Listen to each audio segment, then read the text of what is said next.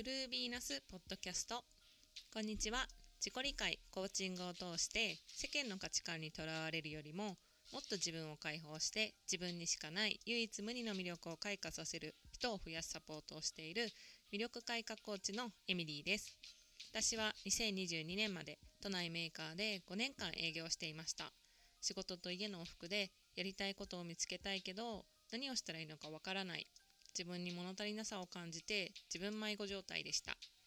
20代後半になった時に忙しい毎日の中で学生の頃からの夢を諦めかけて将来に不安を感じながら心からワクワクすることで後悔しない人生を生きたいなそんな風に感じていました。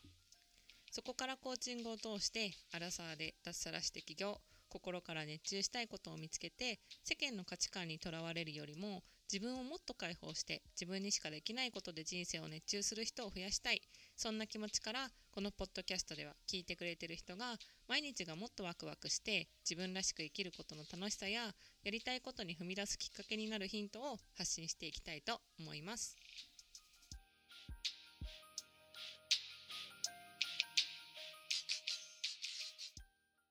皆さんこんにちは最初にお知らせをさせてください10月1日から10月10日まであの私が新しくローンチしたあの夢を叶えるための2ヶ月間あのえっと、夢を叶える自分になるための01の基盤づくりをするあのオンラインコミュニティを新しく、えっと、ローンチしました。これは、えっと、少人数制であの夢をね叶えたいって思う人があの一緒にねあの前向きに自分をアップデートしたりとかあのコーチングと自己理解を深めて自分のねやりたいことを叶えるための基盤づくりをするオンラインコミュニティです。名前はトゥルービーナスコミュニティです。2ヶ月間のあの2ヶ月間じっくりと自分と向き合うオンラインコミュニティになります。もし気になる方がいたらあの概要欄の、えー、とウェブページ見てみてください。申し込み期間は10月1日から10月10日までです。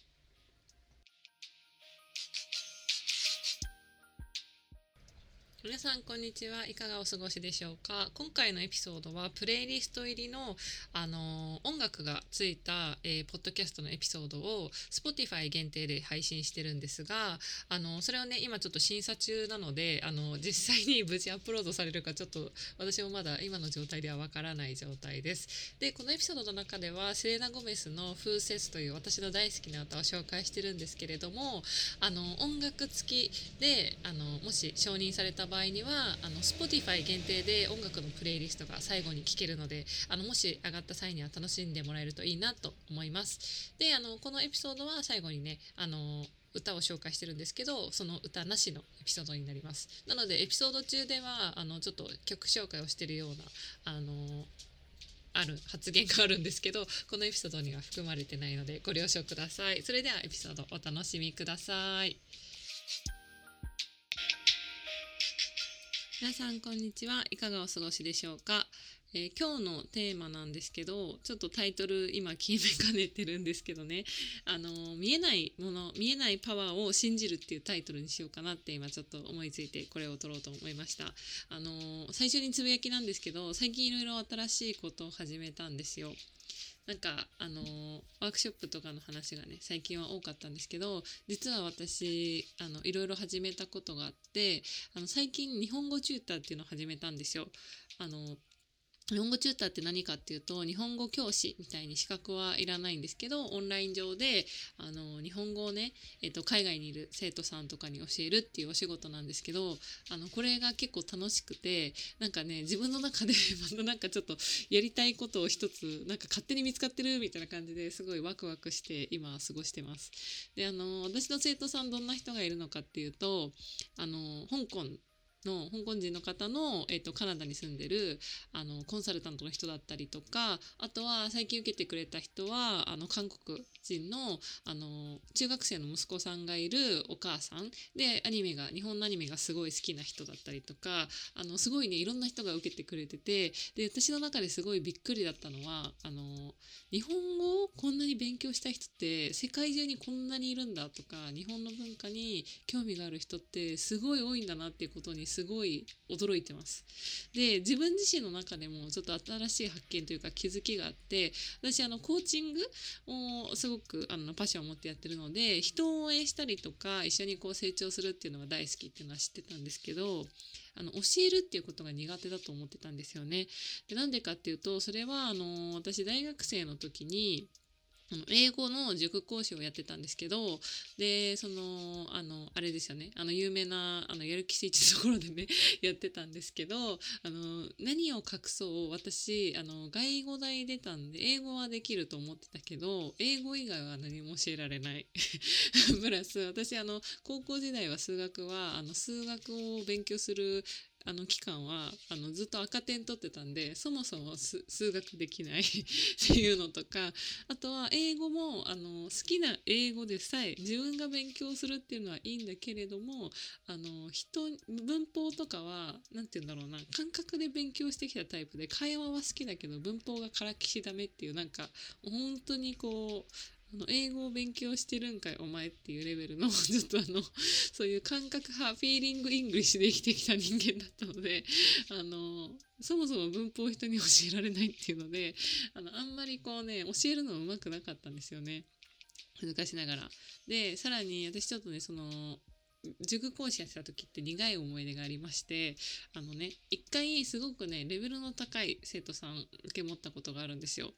あのあのすっごい進学校であのねなんか結構有名なあのところに通ってる子だったんですけどその子がねあのもう私が対応できるレベルの英語力ではなくて あの本当に悲しかったんだけど先生変えてくださいってクレーム入れられたんですよね。で私その時ばっかりはもうバイト休んだことなかったけど悲しすぎて泣きすぎてバイト休みました。無断欠勤しました。笑い事じゃないけど。そういう苦しい思い出があったんで私はもう本当に教えるのは苦手なんだろうなっていうあのトラウマみたいなものがあったんですけどね。あの見方が変わりその英語日本語チューターやる前になんか私いつか英語でコーチング受けてみたいとか英語でコーチングしてみたいなって気持ちがあってでそこから何すればいいんだろうみたいななんか YouTube とかやってみたいなとか海外をね日本の日本のことを海外に伝えることとかなんかそういう活動してみたいなとかその自分がやってる発信以外に思ってたんであの最近インスタグラムをね新設してあのひたすら日本文化をあの発信するっていうなんかよくわかんないアカウントを作ったんです。作ってたんですよ。そしたらなんか結構ああれ？なんか英語のアウトプットの練習にもなるしなんかやってて楽しいなと思ってもしかしたら私日本語日本の文化伝えるの結構好きなのかもっていうことで気づきそこからちょっとそのチューターのねあのプラットフォームとか探してたらいろいろあってで審査とかがあったんですけど受かったんで始めてみたら結構楽しかったっていう最近のつぶやきでした。そうだからなんかこう意外となんかトラウマを乗り越えられたりとかあの、ね、新しい発見があるんだなっていう気づきを感じてる日々でございます。であのちょっとつぶやきが長いですけどねあの本編に入りますとあの見えないあの力？見えないパワーを信じるっていうことで何が言いたいのかっていうと今日はちょっとセルフラブ関係のエピソードを撮ろうと思ってて私あのすごいね好きなスピーチがあってそれが何なのかっていうとその話をしようかなと思ったんですよ。であのタイトルの「見えないパワー」って何のことなのかっていうとその見えないパワーを信じることができるとそのねなんかすごいこうまとめて言っちゃうと人生ですごいたくさんいいことがあるよっていうことを伝えたいんですけどじゃあその見えないパワーを信じると具体的にどんないいことがあるのかっていうとね。あのなんかさ実生活で生きてるとやっぱり物質的なものがあるとすごく安心するじゃないですかお金で物を買えるとか大切なあのお気に入りのものがあるとかそういうものって目に見えるものってさすごく安心するじゃないですかでもなんか私その自分で、えっと、自分に向き合うとかあとは自己投資とかそのねあのを始めるようになってからあのすごく見えないものに対してお金をねあの払えるようになったなっていうことに気づいたんですよ。でその見えないものって何なのかなって思った時にそれはあのコーチングを受けた時に気づいたんですけど自分を信じる気持ちだったりとか自分の将来に対してあの先行投資をするっていうことがねできるようになってるんだってことにここ最近気づいてあのこの目に見えないけどあの未来のためになる行動あとは自分のためになるとかあとはその目に見えないものがね、信じられるとその他人を信じるようになれたりとかするっていうことですごくいいことがあったなっていい影響があったなって自分自身に思ったのでその見えないものを信じるとあの人生にいいことがいろいろあるよっていうことをちょっとこのエピソードでお伝えしたいなと思ってちょっと撮ろうと思いました。そうでね私がその好きだなって思うスピーチがどんなスピーチなのかっていうとねあのあ今ちょっと動画が流れちゃったんだけどあのセレーナ・ゴメスのスピーチなんですよ。セレーナがあの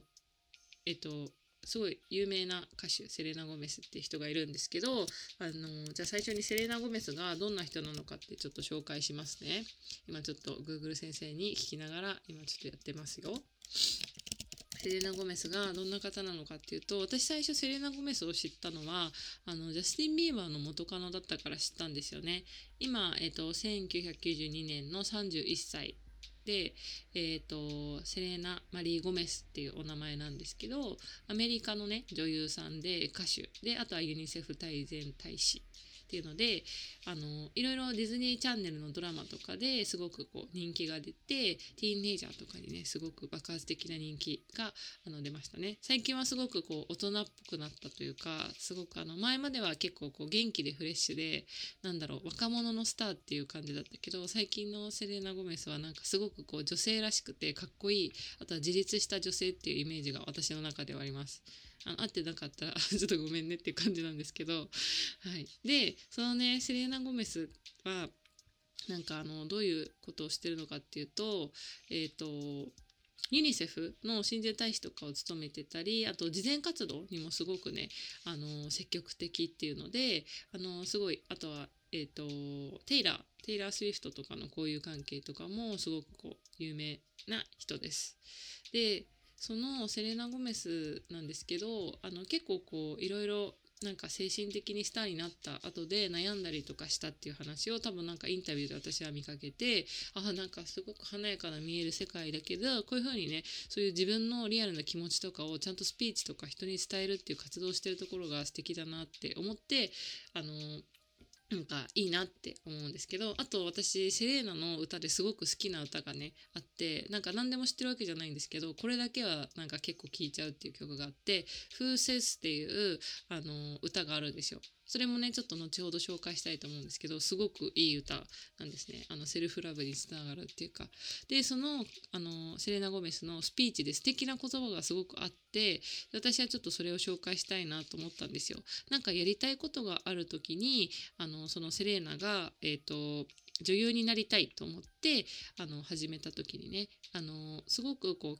若いうちから有名になったのでそのディレクターの人にあの実力不足だっていうふうに言われた経験とかがあるっていうのをスピーチの中では言ってたんですよね。でもあの何かねしたいことがある時に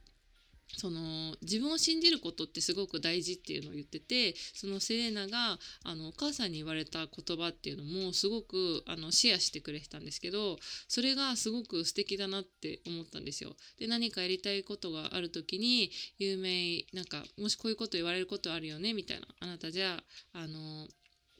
not enough っていう実力不足だっていうふうに言われることがあるかもしれないけどあの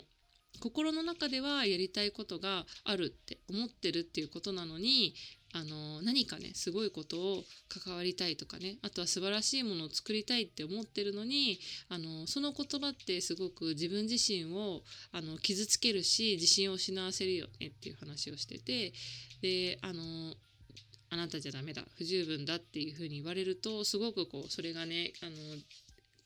こう自信をなくす。だけどなんかそのセレーナのお母さんがあの言ってくれたっていうのはあの自分の可能性を信じなさいっていうふうに自分を信じてっていうあの The most important thing is to always trust in myself っていう自分自身を信じることが大切だよっていう風にずっとセレーナに言ってくれてたっていう風に言っててなんかすごく素敵な言葉だなと思ってさらにねこうセレーナは自分の好きなことをしてるんだったらそれは絶対にやるべきだし自分にはできるっていう風に信じてっていうのをスピーチの中で話しててなんかすごい素敵な力強いメッセージだなと思って私もちょっとこれをねシェアしたいなって思ったんですよ。それで今回ちょっとこのエピソード撮ろうと思ったんですけどでね私自身のことを振り返った時になんかどんなことがあったのかなって今ちょっと考えながら話してるとなんか私のその何て言うんだろうあのやろうって思った時に結構その自信がなくなるっていうことはよくあるんですよ。でそれはどんな時だったのかっていうと私あの就職活動の時だったんですよね。であの私その大学5年間通ったんですけど1年間は休学してあのイギリスに留学してた期間ででその後そのそれは3年生の時に留学して休学してたんであの帰ってきたんですよね日本に帰ってきてであの周りの友達たちはもう4年生だったりあの1個上の学年で私は同じ1個下の学年の子たちとあの授業を受ける。でそれがまたあの1年上がって自分が4年生の時にまあ4年生っていうか5年生なんだけど5年生の時には自分がすごく仲良かった友達たちはもうほとんど卒業してたんですよ。であのずっと一緒にねあの授業を受ける友達っていうのがなんかもう 恥ずかしいんだけどあのほぼいなくて5年生の時には仲い友達、まあ、後輩はいたから後輩と一緒にこうあの過ごした時もあったんだけどあの5年生だからなんかこう周りもやっぱりね結構気使うっていうかあのでさらに私はその3年生の時にバセドウ病になって、えーと、大学ほぼ1年ぐらいこう通なんかちょっと半半期分ぐらい単位を落としまくったっていう時期があったのでなかなかこう授業を出席できないっていう期間があったんですけどあの振り返るとなんかあのその時は結構こう自分自身に自信を失ってあ私大丈夫なのかなって思う期間がすごいあったなっていうのをちょっと今思い出しました。でその時にはあの同じ、えっ、と就職活動をしなきゃいけないんだけどもう単位があのほとんど私結構半期ぐらいに落としちゃってたので学校に行けない期間があってあのもう1年生と1年生よりも授業に出てあの単位を頑張って取らないと卒業できないかもしれない。しかもなんかその病気だった期間があったので一回こう就職活動をやめて授業に専念するかしないかどうするかみたいなあの瀬戸際だったのでその時はもう思い切って就職活動は卒業してからやるっていうふうに決めてあの卒業っていうのを目前にあの卒業っていうのに集中しようと思ったんですよ。でその時はあのいろいろ就職のその何て言うんだろうルール的な暗黙のルール的な感じで新卒であの新卒枠で就活するのがいいっていうのがねやっぱり言われてるからその現役大学生である必要があるっていうところにすごくあのプレッシャーを感じてたんですよね。えっと、だから私はその自分の卒業を半年分遅らせてまでもそのなんて言うんだろう半年留年してまでもやっぱりこう大学生でいるべきなんじゃないかそうしないと就職できないんじゃないかっていうことですごく悩んでてあの親に相談したりとかもうなんかすごい人生 なんか終わるみたいなレベルだったんですよ。でもなんかこうやっぱりよくよく考えた時にその親にねすごいたくさんお金を払ってもらって大学に通わせてもらってるのにあのその半年分延長してその大学生ブランドにしがみつく意味って何だろうとかあとはでもそこにこう書けなかったら私は就職先見つからないんじゃないかみたいなところで人生終わるってすごい悩んでたんですよね。ででも結局そのお母さんすごく元気づけてくれてその時はあのもうやるしかないんだからちゃんと一生懸命頑張れば大丈夫だよっていう風にあに言ってくれたんですよ。私毎日暗かったんでその時は。もう本当に就職できないかも卒業できないかもっていうレベルであの落ち込んでたんだけどやっぱりそういう言葉を言ってくれたりして自分の可能性を信じたりとか自分もその言葉をもらったことによって、まあ、私もちゃんとしっかり自分のために頑張りたいっていう気持ちになれたからなんかそういうふうに今となってはあのなんて言うんだろうなんかその就職もその後できたしなんか自分のね信じる道を進めてよかったなって思うんだけどやっぱりその前例がないというか周りでなかなかそういう人がいなかったりあの瀬戸際もうそのなんか人生終わるって自分で思うレベルの問題に直面した時って結構こう視野が狭くなっちゃうけどあの私が何を伝えたいのかというとやっぱりその目に見えないパワーを信じるのってすごく大切なことなんじゃないのかなって思いました。でそれはね何か新しい挑戦をする時にあの自分に対して大丈夫きっとこれだけ強い力強い気持ちとか踏み出す勇気が自分にはあるんだから自分の将来を信じてあげようって自分自身に言ってあげることだったりあとは自分が信じられないって思ったら自分のことをね信じてくれる人のあの言葉を信じること。だから例えばあの私で言うとお母さんがその時に言ってくれた「大丈夫だよ」っていう言葉をねそのお母さんが自分に向けてくれた優しさとかそういう言葉っていうのを信じることとかあとは他にもね私たくさん人の言葉に救われたことってたくさんあるんですよ。そうそうなんですよ。あの最近ではすごくねあの実はカナダ行きすごく実は切羽詰まってたんですよ。あのなんか結構やばい状況でだったんですっていうことがあってあのそれで何がやばかったのかっていうとあのカナダ留学これからビザを申請しますってなった時にいろいろこう申請するのに学校から入学許可証はもらってるんだけどビザ申請の時点で私はそのコープのビザで行くんですけどカナダ留学にコープビザっていうもので行くんですけどそのコープビザっていうのがスチューデントビザっていうものとあとは就労ビザを組み合わせた2つのビザがあるんですよ。でその行くのがね2年間なんでそのビザ申請するのにあの留学エージェントの人から言われたのが最低まあ300万ぐらい必要ですかねって言われたんです。で最初にカナダに行く前っていうのはあのー、まあ、これだけあればいいよねっていう金額を教えてもらったからあじゃあそれだったら大丈夫だわって思ってたんですけどその今のこのビザ申請の時期になって急にそのエージェントの人にビザ申請ではこれだけ必要ですって言われてそれが300万ですって言われて私今半年前だしえみたいな。えみたいな。ええみたいな。私なんかえそんなお金ないんだけどと思ってその300万って急に言われたから。私はその自分の中で立てた予算最低限のこれだけあればいけるって予算があればいけるって気持ちで言ってたからマジかってなってえこれじゃもういけないじゃんビザ通んないじゃんって思ってであやばいもうこれ終わったわっていうことがあったんですけど、まあ、それでその落ち込んだりとか親に相談してまあ一応ねなんとかなることにはなったんですけどあのその時もなんかこう友人の言葉に励まされたりとかお母さんの言葉に励まされたりとかしてなんかその自分がダメだって思ってもやっぱりこう自分を信じてくれる人の言葉とかやっぱりそういうねあの目に見えないパワー自分はきっとこれを叶えてやるんだって気持ちとかなんかそういう気持ちってすごく大切だなって思いました。